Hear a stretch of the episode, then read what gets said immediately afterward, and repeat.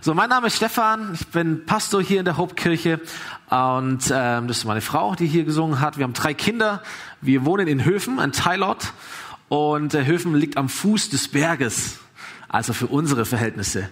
Äh, Bürg, kennt, ihr kennt Bürg, viele von euch kennen Bürg, da gibt's, jetzt wurde die Straße dort neu gemacht, eine Landesstraße, ist jetzt wieder offen, davor war das so eine richtig coole Straße, richtig wackelig, habe ich auch geliebt zu fahren. Ähm, wer ist da schon mal mit dem Fahrrad hochgefahren von euch? Gibt's da ein paar? Oh, krass. Okay, ich habe das auch mal, einmal habe ich das gemacht. Es war jetzt nicht, die Straße war jetzt gesperrt, ich glaube, es war schon letztes Jahr. Bin ich mal hochgefahren, war so ganz mutig, dachte, hey, so schlimm kann das ja auch nicht sein. Äh, fang da an, bis zur ersten Kehre bin ich gekommen. Dann habe ich gemerkt, wie lang dieser Berg ist, wenn du nicht mit dem Auto fährst, sondern wenn du mit dem Fahrrad fährst. 300 Mal ist, hat man da schon hochgefahren. Ich einmal. Äh, das war äh, großartig. Ich bin da hochgefahren, war völlig außer der Puste, musste dann so ein paar Umwege gehen, habe ein paar Mal Pause gemacht, ich bin ehrlich. Ähm, bin dann aber irgendwann hochgekommen, tatsächlich. Und dann gibt es oben einen Panoramaweg in Bürgerchen beim Bild mitgebracht. Ähm, da hast du dann diese Aussicht. Das ist herrlich, gell? So ein Foto kann das gar nicht so richtig einfangen, aber du siehst so wirklich richtig weit, je nachdem wie auch ähm, die, die, die Wolken sind. Das ist ein wunderbares, wunderbares Panorama, ein wunderbarer Blick. Und ich weiß nicht, ob du diesen, dieses Gefühl kennst, wenn du so richtig blatt bist, aber es hat sich gelohnt. Kennt es jemand? So, du, bist so, äh, du hast alles gegeben, bist richtig aus dir rausgegangen, aber es hat sich auch echt gelohnt. So ging es mir in dem Moment, als ich da stand, so und das Herz, und dann siehst du so, musst dich kurz hinsetzen, aber es hat sich gelohnt. Vielleicht kennst du auch das Gefühl. So, du, du lernst wie wild für irgendeine äh, Klausur oder eine Klassenarbeit, eine Prüfung, gibst richtig alles, disziplinierst dich und es hat sich gelohnt, weil die Note gut war. Das ist fantastisch, ein richtig gutes Gefühl. Du bereitest ein Meeting vor, es ist sehr, sehr wichtig, du gibst alles und dann läuft es auch richtig gut und sagst, hey, super, ich bin zwar richtig platt, aber ich bin auch echt glücklich. Äh, ich weiß, wie es bei uns daheim ist, wenn meine Frau man dekoriert, wenn die Kinder Geburtstag feiern, dann wird alles gemacht. Wenn die im Bett sind, dann alle bunt und Luftballons, wie und was. Dann stehen die auf morgens, laufen runter. Wow! Und wir alle so, ich bin voll fertig. Aber ich bin richtig glücklich, weil die Kinderaugen strahlen und man sagt, hey, es hat sich gelohnt. So, aber es gibt auch einen anderen Effekt. Manchmal holen wir das Beste aus uns heraus, geben alles, aber wir erleben trotzdem kein Glück. Kennst du das? Weil da gibt's vielleicht doch den einen Fehler, den du gemacht hast, weil du halt doch nicht perfekt bist. Jemand anders ist noch besser wie du und du hast so alles gegeben, aber du warst trotzdem nicht der Erste. Und es hat trotzdem nicht funktioniert, du warst trotzdem nicht, nicht erfolgreich. Ähm, das ist auch ein Gefühl, das wir kennen. Ich möchte heute ein bisschen drüber sprechen. In dieser Serie, die wir haben, Predigtserie There is Hope, das Thema, wie kann ich das Beste aus mir herausholen. Gibt einen Schriftsteller, der heißt David Herbert Lawrence, der hat einmal gesagt, könnte man doch nur zwei Leben haben. Das erste, um Fehler zu machen und das zweite, um von ihnen zu lernen. Es geht uns manchmal so, ja? So, wir, wir, wir geben, was wir zu geben haben und dann klappt es trotzdem nicht. Manchmal sind wir schuld, manchmal sind wir nicht schuld. Da hätten wir gerne eine zweite Chance. Ähm, wir alle wissen, dass wir aber keine zweite Chance kriegen, zumindest im Leben. Es gibt nur ein Leben. So, nicht vielleicht die Frage, wie kann ich das Beste aus mir herausholen, sondern wie kann ich das Beste aus dem Rest von mir herausholen. Vielleicht ist es ein bisschen realistischer, weil wir fangen ja heute nicht bei Null an, sondern wir haben ja schon ein Leben. Wir haben eine Vergangenheit, die prägt uns auch. Wir haben eine Zukunft vor uns, um die geht's. Und, und darüber möchte ich sprechen. Wie kann ich das Beste aus mir, aus dem Leben, das ich habe oder noch habe, herausholen. Und als ich darüber nachgedacht habe, über diese Frage, dachte ich, irgendwie so eine innere Spannung, die kennst du vielleicht auch. Es gibt so zwei Pole. Die einen sagen, sei die beste Version von dir selber. Das ist so ein richtiger Motivierungsspruch. Sei die beste Version von dir. Und die anderen sagen, hey, ich möchte aber so bleiben, wie ich bin. Es gibt beides. Und beides ist irgendwie richtig und irgendwie auch falsch. Ich finde, beides ist so eine ungesunde Einstellung, weil es immer um uns geht, um unser Tun, sei die beste Version von dir, oder auch unser Nicht-Tun. Hey, ist doch alles okay. Du darfst einfach nur so bleiben, wie du bist. Und ist alles okay und ist alles gleich und alles berechtigt.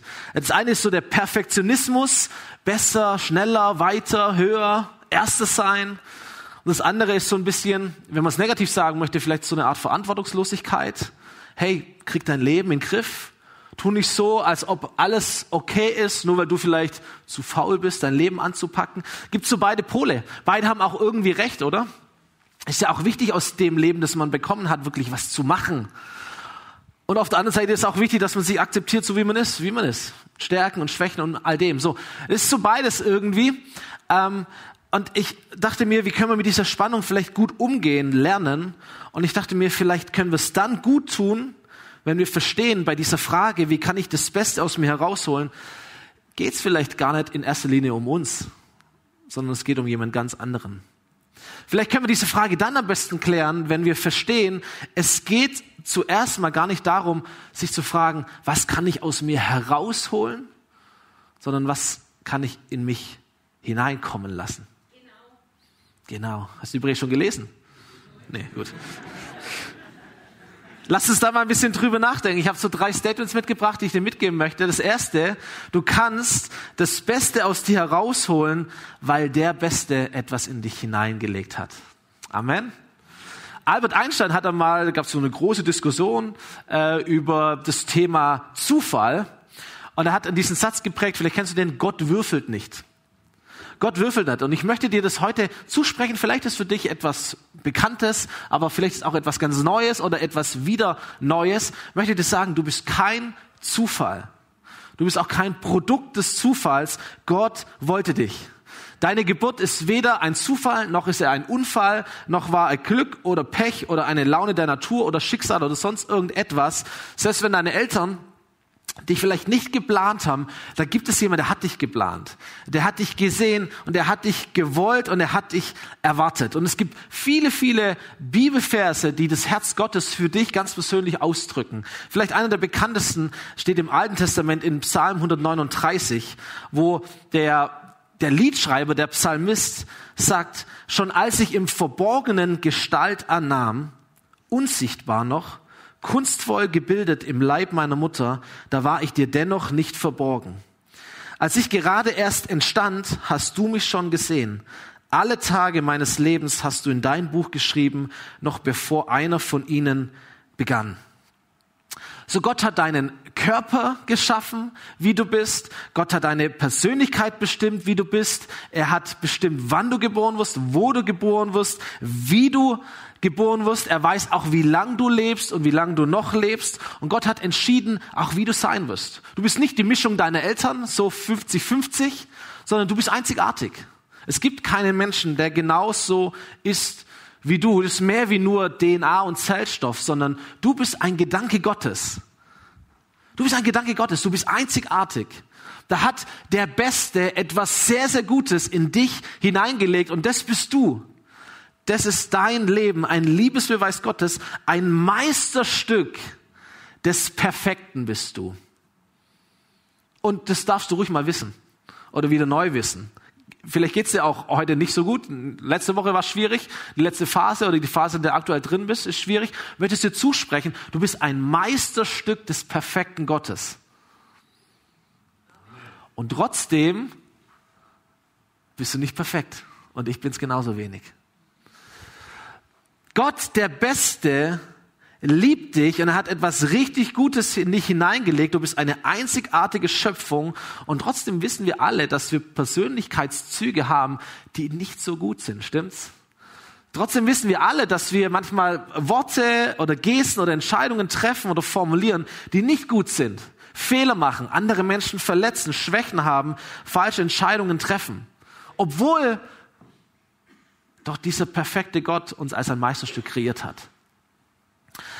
Im Epheserbrief im ersten Kapitel, wer das mal ein bisschen länger lesen mag, steht im Neuen Testament, da wird, die ersten Verse sind, sind überragend, da wird viel darüber gesagt, wer wir sind oder wer, wer Christen sind, was es bedeutet, mit, mit Jesus zu leben. Und da heißt es im vierten Vers, schon bevor Gott die Welt erschuf, und das ist so ein bisschen ähnlich wie Psalm 139, habt ihr gemerkt, so, da geht es diese großen, langen, weiten Gedanken Gottes. Schon bevor Gott die Welt erschuf, hat er uns vor Augen gehabt. Das kann man mal sacken lassen. Schon bevor Gott die Welt erschaffen hat, wann auch immer das war, hat er dich vor Augen gehabt, hat er dich gesehen. Als Menschen, die zu Christus gehören. In ihm hat er uns dazu erwählt, dass wir heilig und fehlerlos vor ihm stehen. Und hier merken wir in diesen Versen, dass wie, wie eine Veränderung ange, angesprochen oder wie ein Prozess angedacht. So Gott hat dich erwählt, heilig, fehlerlos zu sein, zu, zu sein wie er. Warum? Weil du es von Anfang an noch nicht bist. Das, da ist ein Prozess da. Gott hat dich erwählt, vor Augen gehabt, dass du einmal zu Christus gehörst. Warum? Weil du es von Anfang an noch nicht bist. Weil da ein, ein Leben da ist, wo du startest ohne Zugehörigkeit zu Jesus. Und weil Gott weiß, hey, wenn dein Leben in, in eine richtig gute Bestimmung hineinkommen soll, wenn, wenn es in diesem Sinn sein soll, wie es der Beste sich überlegt hat, dann brauchst du eine Zugehörigkeit zu ihm. Brauchst du eine Zugehörigkeit zu Jesus. Das ist aber nicht der Fall von Anfang an, sondern da braucht es einen gewissen Weg dorthin. Søren Kierkegaard ist ein Philosoph gewesen, ich glaube aus Dänemark kam er. Und ähm, er wurde irgendwann Christ, hat angefangen, Jesus nachzufolgen, hat einen Satz gesagt, der hieß, jetzt kann ich mit Gottes Hilfe ich selbst werden. Das fand ich einen coolen Satz. Jetzt kann ich ich selbst werden. Damit ist angedeutet, was in diesem Bibelvers davor angedeutet war, dass wir natürlich leben und ins Leben hineingehen und dass wir auch ein Gedanke Gottes sind, aber dass das noch nicht heißt, dass wir auch zu Gott gehören sondern da gibt es einen Weg, da gibt es einen Prozess. Und wenn wir zurückfinden zu unserem Schöpfer, zu Gott, zu dem Besten, dann fangen wir an, wir selber werden zu können. Jetzt kann ich mit Gottes Hilfe ich selbst werden. So, wenn Menschen Christen werden, dann erkennen sie nicht nur, wie wunderbar Gott sie gemacht hat, sondern sie erkennen auch, wie sehr sie ihn brauchen. Wir bekommen eine eine Sichtweise davon, wie Gott ist, aber wir bekommen auch eine Sichtweise davon, wie wir sind. Und wie sehr wir Gott brauchen, um wirklich wir selber sein zu können. Sie erkennen, wie wunderbar Gott dafür sorgt, dass die Fehler, die wir tun, zwar passieren, aber wie sie uns nicht zerstören unbedingt, wie sie uns nicht kaputt machen. Wie wunderbar Gott es schafft, dass wenn wir das Beste aus uns herausholen, wirklich etwas Gutes auch hervorkommt. Weil es entscheidend ist, was in uns ist oder wer in uns ist. So, Christ zu werden ist nicht nur eine Entscheidung, es ändert nicht nur vielleicht deinen Zeitplan oder irgendwie die Sprache, die du sprichst oder was auch immer, sondern Christ zu werden heißt, dass dieser perfekte Gott, dieser perfekte Christus in dein Leben hineinkommt. Deswegen habe ich vorher gesagt, das ist vielleicht die erste Frage nicht unbedingt, was kommt aus mir heraus, sondern wer kommt in mich hinein. Christ werden heißt, dass dieser perfekte Christus in mein Leben kommt und ich zu ihm gehören darf. Und da entsteht eine Identität. Nicht nur zu wissen, ich bin gemacht von Gott, ich bin erdacht von Gott, ich bin gesehen von Gott, er, äh, es sieht alle Tage vor mir, das ist so die Grundlage, aber da gibt es auch eine ganz starke Identität. Ich bin jemand, der Christus in sich trägt. Gott lebt in mir. Der unperfekte Mensch mit dem perfekten Jesus in sich. Der unperfekte Stefan oder wie auch immer kannst du deinen Namen einsetzen, der unperfekte mit dem perfekten in sich. Und ich habe es mal so formuliert, das Beste an dir ist der Beste in dir. Der Beste, das Beste an dir ist das Beste in dir. Mit Jesus. Leo Bigger hat einmal diesen Satz geprägt über Demut, hat gesagt, Demut heißt, ich habe den Mut, der zu sein, von dem Gott sagt, dass ich bin. Das ist Demut. Das Beste an mir ist der Beste in mir, ist Demut. Ich habe den Mut dazu zu stehen, dass ich von mir aus eigentlich gar nichts bin und gar nichts kann. Aber Gott mich trotzdem liebt und in mich hineinkommt und mir sagt, du bist nicht nur eine, eine, ein guter Gedanke, eine gute Schöpfung, sondern du bist mein Sohn. Jesus lebt in dir. Demut, den Mut zu sein, wie Gott eins sieht. Ein weiterer Vers aus dem Kolosserbrief, auch im Neuen Testament, das klingt schon ein bisschen ähnlich. Wieder werden die großen Bogen geschlagen. Ihr habt erfahren, das ist ein Brief an eine Kirchengemeinde, ihr habt erfahren, was von Anfang der Welt, was der gesamten Menschheit vor euch verborgen war ein Geheimnis, das jetzt allen Christen enthüllt worden ist. Dabei geht es um ein unbegreifliches Wunder, das Gott für alle Menschen auf dieser Erde bereitet, nicht nur für Christen. Ein Wunder, das für alle Menschen ist. Also wer auch immer du bist, ob du dich als Christ bezeichnest oder nicht, oder wie sehr oder was auch immer, ist für dich. Ein unbegreifliches Wunder, nämlich ihr, die ihr zu Gott gehört. Ihr dürft dieses Geheimnis verstehen und es heißt, Christus lebt in euch. Das ist dieses unbegreifliche Wunder, das wir verstehen. Der perfekte Gott sucht sich unperfekte Menschen aus, um dort zu Hause zu sein. Das ist ein Wunder. Und damit habt ihr die feste Hoffnung, dass Gott euch einen Anteil an seiner Herrlichkeit gibt. So dieses Geheimnis von Christen, kleine Christusse zu sein. Du bist ein kleiner Christus, eine kleine Christus. Jesus lebt in dir, wenn du zu ihm gehörst und in all der Unperfektion, die ich habe und die du hast, in all dieser Fehleranfälligkeit, die wir haben, gilt doch immer wieder, hey, da ist ein Anteil der Herrlichkeit Gottes in deinem Leben. Und du fragst dich, hey, aber ich bin oft so traurig, ich bin oft, ich bin krank, ich, ich kämpfe in meiner Depression. Da ist ein Anteil der Herrlichkeit Gottes in dir. Und manchmal brauchst du einen Gottesdienst, um das wieder neu zu hören. Stimmt's? Du brauchst einen Bibelvers und sagen, hey, wer bist du wirklich? Komm mal wieder runter, sei demütig und sieh dich so, wie Gott dich sieht. Ein kleiner Christus. Ich bin nicht vollkommen gut, aber der vollkommen Gute lebt in mir.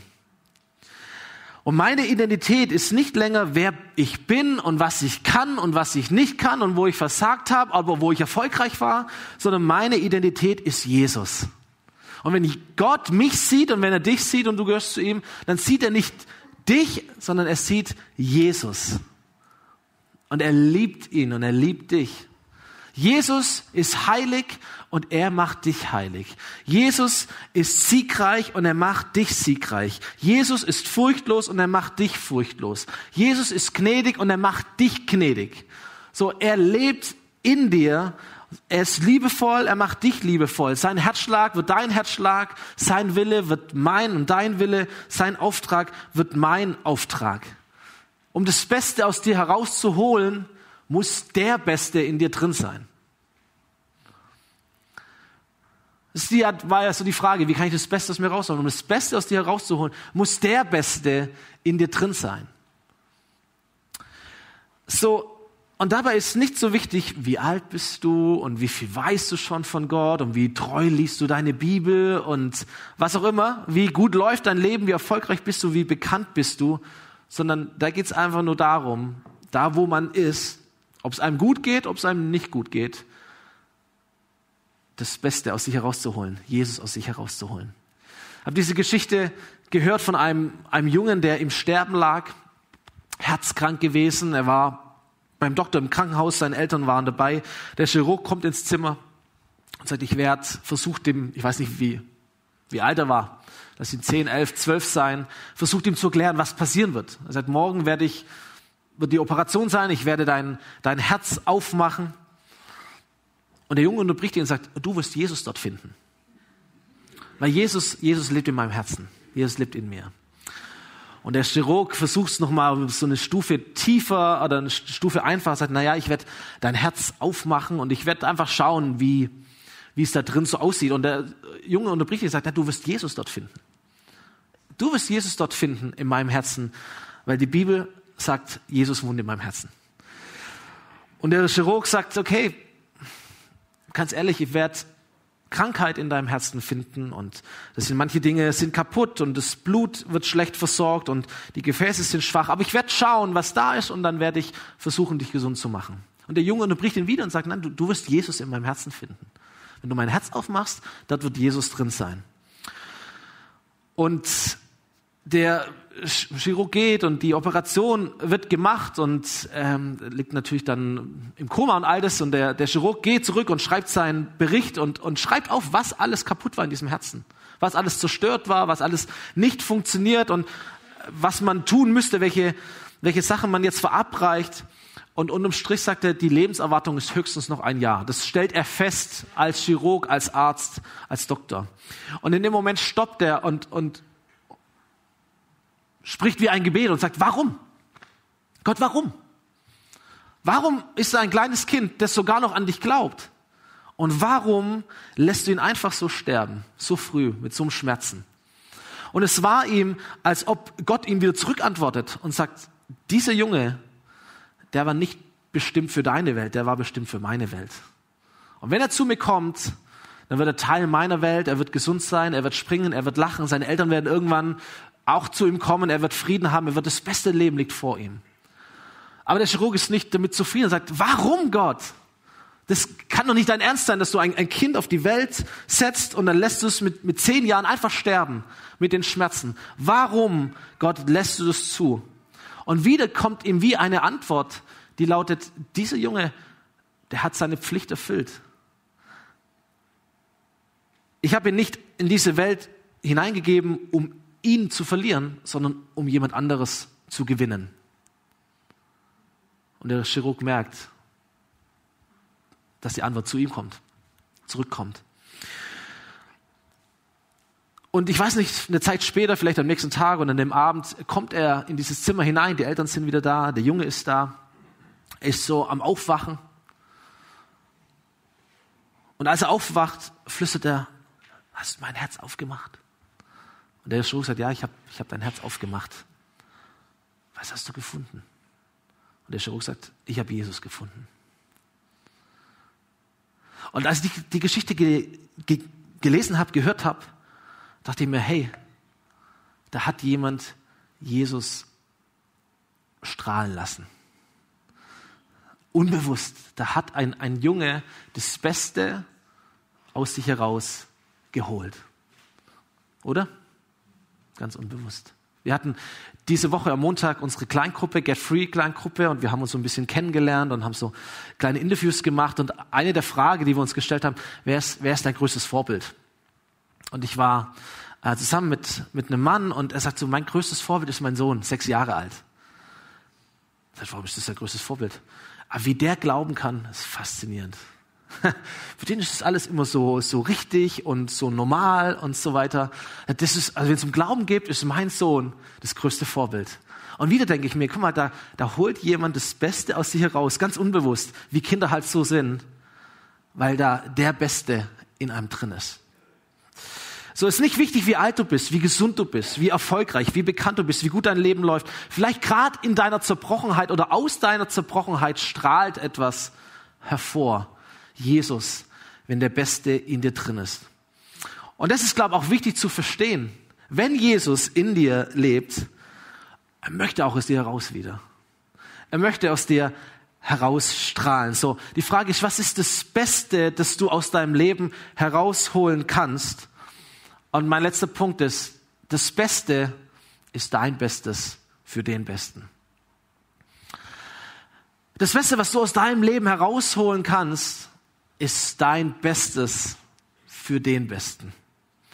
Es gibt ein Buch, das kennt vielleicht manche auch hier, es heißt Leben mit Vision von Rick Warren. Ich habe das mal nachgelesen. Es ist ähm, in Amerika das erfolgreichste Sachbuch aller Zeiten. War irgendwie mehrere Jahre Nummer eins auf den, auf den Bestsellerlisten. Es ist 50 Mal, 50 Millionen Mal verkauft worden weltweit und auf der Liste der am häufigsten übersetzten Bücher der ganzen Welt nach der Bibel kommt dieses Buch. Leben Mission hat ein christlicher Pastor geschrieben, ein Baptistenpastor.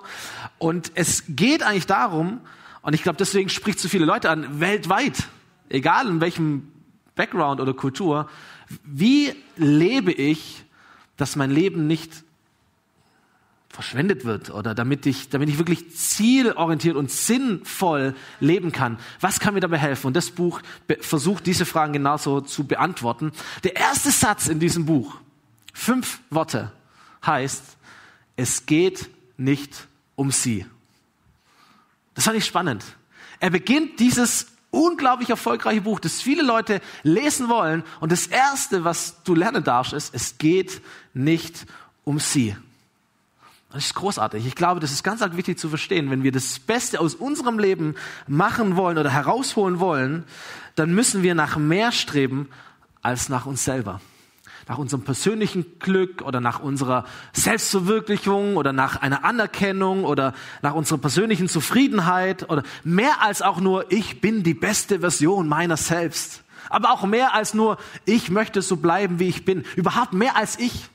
Das merkst du an diesen ganzen Begriffen. Es geht immer um ich, ich, ich, ich, ich, ich will und es geht um mich und so weiter. Nein, wenn, es geht nicht um sie. Leben mit Vision, Leben mit einem Ziel. Es geht um mehr als um dich. Es geht nicht um mich, sondern es geht um Gott, der mich mit einer Absicht und mit einem Ziel geschaffen hat. Und manchmal verlieren wir es so ein bisschen aus den Augen, weil die, die Werbung suggeriert es uns und auch die ganzen Selbsthilfebücher und wie können wir unser Leben verwirklichen und wie können wir uns selbst noch optimieren und wie, wie kriegen wir noch mehr aus uns heraus. Mit welchen Tipps und Tricks können wir da arbeiten? Die haben alle den, den, den falschen Ansatz zu denken, die Lösung steckt in dir. Das Gute steckt in dir. Wir müssen nur besser darin werden, das herauszuholen. Und dann stellen wir fest, die Lösung steckt nicht in uns. Es ist eine Riesenfalle, sich selber optimieren zu wollen, die Leiter empor zu klettern und dann zu fallen und an sich selber zu scheitern. Viele Menschen kennen das. Du scheiterst an dir selber, weil du irgendwann feststellst, so gut ist es gar nicht, was da in mir drin ist. Und wir, wir tun alles, um das scheinbar Gute aus unserem Leben hervorzuholen, um dann irgendwann festzustellen, so viel Gutes ist da gar nicht. Es sei denn, der Gute lebt in dir. Der Gute hat dir, der Beste hat dir etwas Gutes gegeben. Der Beste lebt in dir drin. So, weil man kann erfolgreich sein in diesem Leben. Man kann seine Träume verfolgen. Man kann niemals aufgeben. Man kann, was es alles so an Tipps gibt, so. Und trotzdem am eigentlichen Ziel vorbeigehen. Du kannst erfolgreich sein und trotzdem den Sinn deines Lebens verpassen. Es ist nichts Gutes in dir, es sei denn, der Gute ist in dir. Die größte Hoffnung für dein Leben ist, dass es in deinem Leben nicht um dich geht. Die größte Hoffnung für dein Leben ist, dass es in deinem Leben nicht um dich geht. Das heißt nicht, dass du schlecht bist und arm und Gottes Willen und wir müssen alle gebückt laufen und all dem. Aber zu verstehen, wenn etwas Gutes in mir ist, dann ist es, weil es der Beste in mich hineingelegt hat. Und wenn etwas Bestes in mir ist, dann weil der Beste selber in mir ist. Und wenn ich etwas Bestes herausholen möchte, aus meinem Leben, dann möchte ich aus dem Besten in mir das Beste wieder für ihn geben. So ungefähr. Du bist von Gott geschaffen und du bist für Gott geschaffen. Wunderbar erdacht und gemacht von Gott. Du findest Vergebung bei Jesus. Du findest Identität bei Jesus. Du findest Ziel und Sinn im Leben, wenn du ihm nachfolgst. Dein Bestes für den Besten zu geben. Und das ist das, was wir tun können. Wenn Jesus in uns lebt, er uns bestimmt, das Beste, was wir aus uns herausholen können, ist ein Leben zu leben, das ihm gefällt, das ihn ehrt, das ihm Freude macht. Im, Im Römerbrief wird das so schön beschrieben mit einem Bild von einem Gleit. Und das heißt, legt das ab, und dann wird davor werden, könnt ihr nachlesen, werden ein paar Sachen aufgezählt, legt Dinge ab, die, die nicht gut sind, Legt es ab und zieht Jesus wie ein neues Gewand an. Es soll der Herr eures Lebens sein. Passt auf, dass sich nicht alles, das finde ich sehr realistisch, die Bibel an dem Stelle, passt auf, dass sich nicht alles um eure selbstsüchtigen Wünsche und Begierden dreht. Und wieder merken wir, es ist ein Prozess. Es ist nicht so schwarz-weiß und du bist entweder voll da oder voll nicht, sondern es, du musst aufpassen, in welche Richtung dein Leben geht. Äh, ein Mann namens Johannes, der Täufer, hat einmal gesagt zu Jesus, ey, er muss zunehmen in mir und ich muss abnehmen. Und das finde ich auch realistisch, weil es ist nie so 100% oder 0%, aber es ist die Frage, wo ist die Mehrheit? In welche Richtung äh, geht's? So, hol das Beste aus dir heraus für den Besten. Erstens, hab Jesus in dir, ich komme zum Schluss, hab Jesus in dir. Gott hat dir viel gegeben, äh, aus dem du etwas machen kannst. Er hat dir vor allem eine Identität gegeben. Er hat dir Christus gegeben deine Stärke, deine Sicherheit, deine Zuversicht, äh, dein Ziel, die Gnade in deinem Leben. Du darfst Fehler machen. Du musst nicht so bleiben, wie du bist, du darfst aber Fehler korrigieren. Da ist Vergebung da für dich. Zweitens, hab eine Lebenseinstellung, die nicht dich ins Zentrum stellt, sondern die Jesus ins Zentrum stellt. Eine Einstellung. Und dann drittens, gib dein Bestes für den Besten. Du musst weder die beste Version von dir selber werden, du musst auch nicht so bleiben, wie du bist, denn du darfst die beste Version von Jesus in dir werden. In diesem Zusammenspiel, Jesus in dir, soll so viel wie möglich herausscheinen. Das ist das Ziel. Und du darfst werden, nicht wie du bist oder bleiben wie du bist, sondern du darfst werden, wie er ist immer mehr in deinem Leben. Mach, was du tust. Und du musst nicht unbedingt etwas Neues machen. Es ist auch nicht ein Aufruf, jetzt noch, noch mehr zu machen und neue Ideen und so, sondern mach das, was du tust, aber mach es Jesus ähnlich. Und das heißt vielleicht, dass du manche Dinge, die du tust, einfach weitermachst. Genau so. Verstärkst. Vielleicht heißt es, dass du Dinge lässt, die du tust. Neue Dinge anfängst oder einfach die Dinge, die du schon tust, einfach in einem anderen Spirit, in einem anderen Geist tust, nämlich Jesus gemäß, der in dir lebt. Ben darf nach vorne kommen und ich habe nochmal das Bild dabei vom Anfang. Erinnert euch nochmal dieses Gefühl, alles zu geben, platt zu sein und trotzdem so erfüllt zu sein. Das ist großartig. Blatt, aber glücklich. Äh, ausgepowert, aber erfolgreich. Ich dachte mir, hey, wie wär's, wenn, wenn, wenn, wenn, wenn ich, wenn du, wenn wir dieses, dieses Glück hoch drei, hoch vier erleben würden am Ende unseres Lebens. Sind wir ehrlich? Unser Leben ist manchmal wie im Fahrrad nach Birk hochfahren. Bist müde, bist abgekämpft. Die Woche ist mein Opa gestorben, 93 Jahre alt, im Altersheim. Langes, langes, ich dachte, Mensch, was hat der alles schon erlebt? Weltkrieg und was weiß ich was alles. Meine Oma lebt noch, was hat die schon alles erlebt? Wow, das wie, ist wie 90 Jahre ausgepowertes Leben. Gearbeitet, Familie gegründet, Beruf, das Land aufgebaut, was auch immer. Boah, hast richtig, hast richtig gepowert in deinem Leben. War schön, aber war anstrengend. Und dann ist der Moment gekommen und du stehst vor Gott. Und wisst ihr, ich möchte vor Gott stehen, ausgepowert, aber glücklich. Stimmt's? Ich möchte vor Gott stehen und die sagen, boah, bin richtig entspannt, hey, mein ganzes Leben lang gechillt, alles cool. Wird sowieso nicht der Fall sein. Ich möchte vor meinem Schöpfer stehen und sagen, Gott, ich habe alles gegeben. Ich habe wirklich versucht, das Beste aus mir herauszuholen. In dem einen Leben, das du mir gegeben hast. Und ich, ich bin müde, aber ich bin mega happy, dass ich da sein darf. Mega happy, dass ich da sein darf. Ich möchte diesen Blick oder wie auch immer das im Himmel noch schöner wie in Burg erleben und sagen, Gott, danke für diese Aussicht. Danke, dass ich dich kennen darf. Danke, dass ich alles für dich geben durfte. Danke, dass du in mir gelebt hast. Danke, dass du mich befreit hast vor dem Druck, der Beste sein zu müssen, aber dass du mich auch motiviert hast, mein Bestes zu geben für dich. Ich möchte schließen mit dieser Geschichte, die Jesus einmal erzählt, von einem Besitzer mit viel Vermögen, der, der eine Reise macht und er verteilt sein Vermögen an ganz unterschiedliche Arbeiter, die er hat. Dem einen gibt er viel, dem anderen gibt er weniger. Ist auch nicht so entscheidend, wer wie viel hat, sondern es ist entscheidend in der Geschichte, was mit dem geschieht, was man bekommt.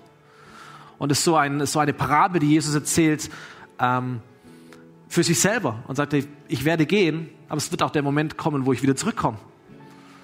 Und dann werden wir schauen, was, was hast du herausgeholt aus dem, was ich dir gegeben habe, aus mir, was hast du herausgeholt? Und letztendlich manche von euch kennen die Geschichte, es gibt manche, die, die holen richtig was raus. Und es gibt manche, die, die holen so gar nichts raus. Es gibt manche, die holen das Beste heraus im Sinne ihres Herrn, nicht aus ihrer eigenen Kraft, sondern in seinem Denken. Und es gibt manche, die konzentrieren sich auf sich und sagen, du, ich bin da eher vorsichtig, ich habe da eher Angst, ich mache lieber mal gar nichts. Die denken aber nicht an ihren Herrn, sie denken nur an sich selber. Und dann kommt er zurück und dann sagt dieser Besitzer etwas zu den Dienern, die das Beste aus sich herausgeholt haben für ihn. Und ich, das ist etwas, das Gott sagen möchte zu dir am Ende deines Lebens oder vor Beginn des eigentlichen Lebens, wie auch immer du das sagst. Und das heißt, in dieser Geschichte, die Jesus erzählt, dass dieser Besitzer sagt, gut so, du bist ein tüchtiger und zuverlässiger Verwalter in kleinen Dingen, in deinem kleinen Leben, hier auf dieser Erde, im kleinen Leben, da warst du treu. Und darum werde ich dir Großes anvertrauen. Deswegen werde ich dir das richtige Leben, das große Leben, das ewige Leben anvertrauen. So komm zu meinem Fest, freu dich mit mir.